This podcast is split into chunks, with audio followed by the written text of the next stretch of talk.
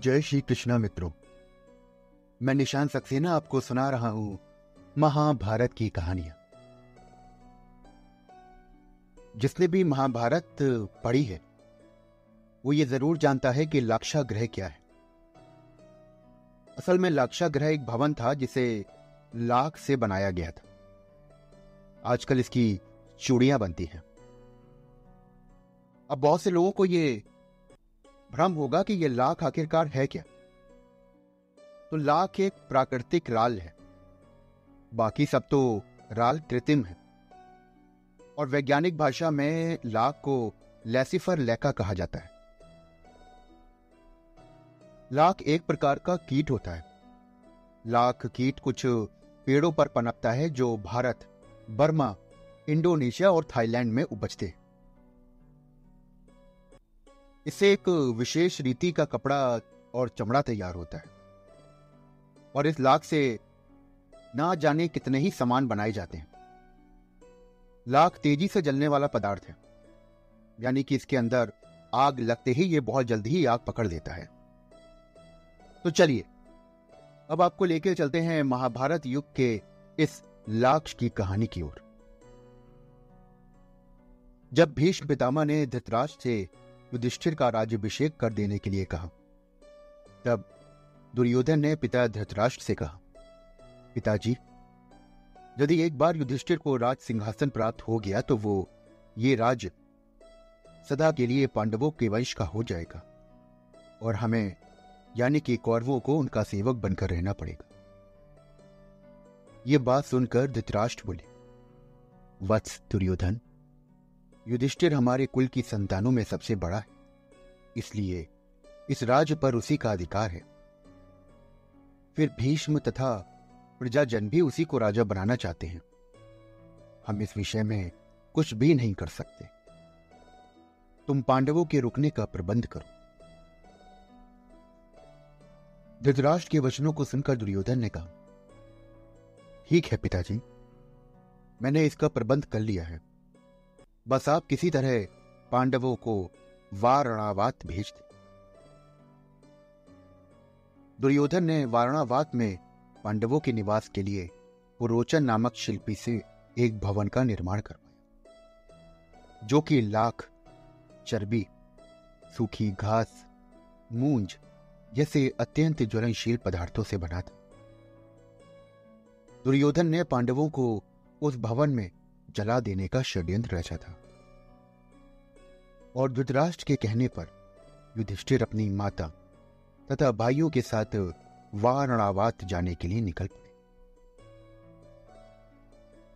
दुर्योधन के षड्यंत्र के बारे में जब विदुर को पता चला तो वे तुरंत ही वारणावाद जाते हुए पांडवों से मार्ग में मिले और उन्होंने दुर्योधन के षड्यंत्र के बारे में बताया।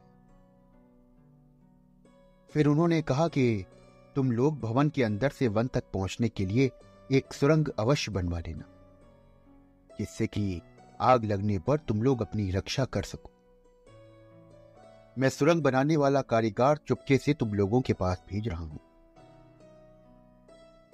जिस दिन पुरोचन ने आग प्रज्वलित करने की योजना बनाई थी, उसी दिन पांडवों ने गाँव के ब्राह्मणों और गरीबों को भोजन के लिए आमंत्रित किया। रात में पुरोचन के सोने पर भीम ने उसके कमरे में आग लगाई और धीरे धीरे आग चारों ओर फैल गई। लाक्षागृह में पुरोचन तथा अपने बेटों के साथ भीलनी जलकर मर गई। लाक्षागृह के भस्म होने का समाचार जब हस्तिनापुर पहुँचा तो पांडवों को मरा हुआ समझकर वहाँ की प्रजा अत्यंत दुखी हुई। दुर्योधन और धृतराष्ट्र सहित सभी कौरवों ने भी शोक मनाने का दिखावा किया। और अंत में उन्होंने पुरोचन भीलनी और उसके बेटों को पांडवों का शव समझकर अंत्येष्टि करवा दी लक्षागृह की सुरंग से निकलकर पांडवजन हिंडनी नदी के किनारे पहुँच गए थे, जहाँ पर विदुर द्वारा भेजी गई। एक नौका में सवार होकर वो नदी के पार पहुँच गए। बरनावा, हिंडन और कृष्णा नदी के संगम पर, बागपत ज़िले की सरधना तहसील में।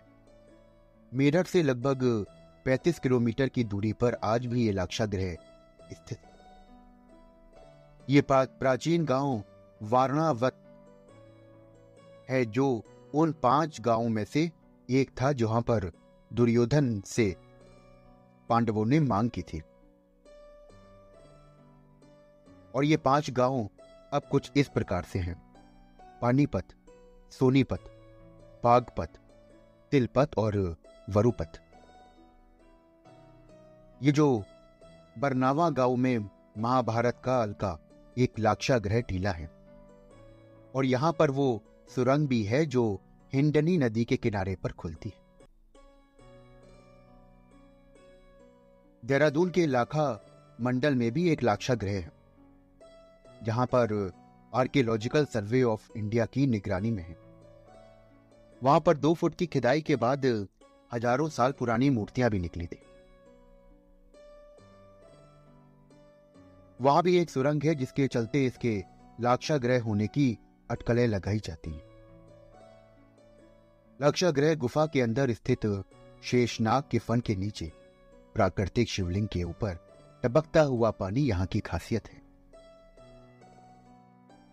अगर आप इस जगह पे घूमना चाहते हैं तो मेरठ से शामली रोड होते हुए बरनावा जाया जा सकता है। और जाने के लिए आप अपने वाहन या उत्तर प्रदेश राज्य सड़क परिवहन निगम की बसों में सफ़र करके वहाँ पहुँच सकते हैं।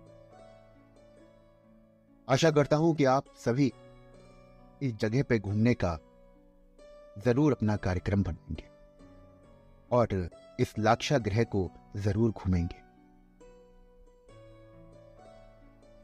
बस, इतनी ही थी आज की कहानी। तो दो मित्रों, आप सुन रहे थे मेरे साथ आज लाक्षा ग्रह की कहानी। अगर आपको ये कहानियाँ पसंद आ रही हैं तो मेरे साथ जुड़े रहिए। मैं आपके लिए लेके आऊँगा और भी महाभारत की दिलचस्प कहानियाँ। और मेरा आप सभी से एक अनुरोध है। कि इन कहानियों को जितना ज़्यादा से ज़्यादा हो सके शेयर करिए, क्योंकि ये कहानियाँ आपको जोड़ती हैं आपकी संस्कृति से। मैं फिर मिलूँगा आपसे एक और कहानी के साथ। तब तक के लिए जय श्री कृष्ण।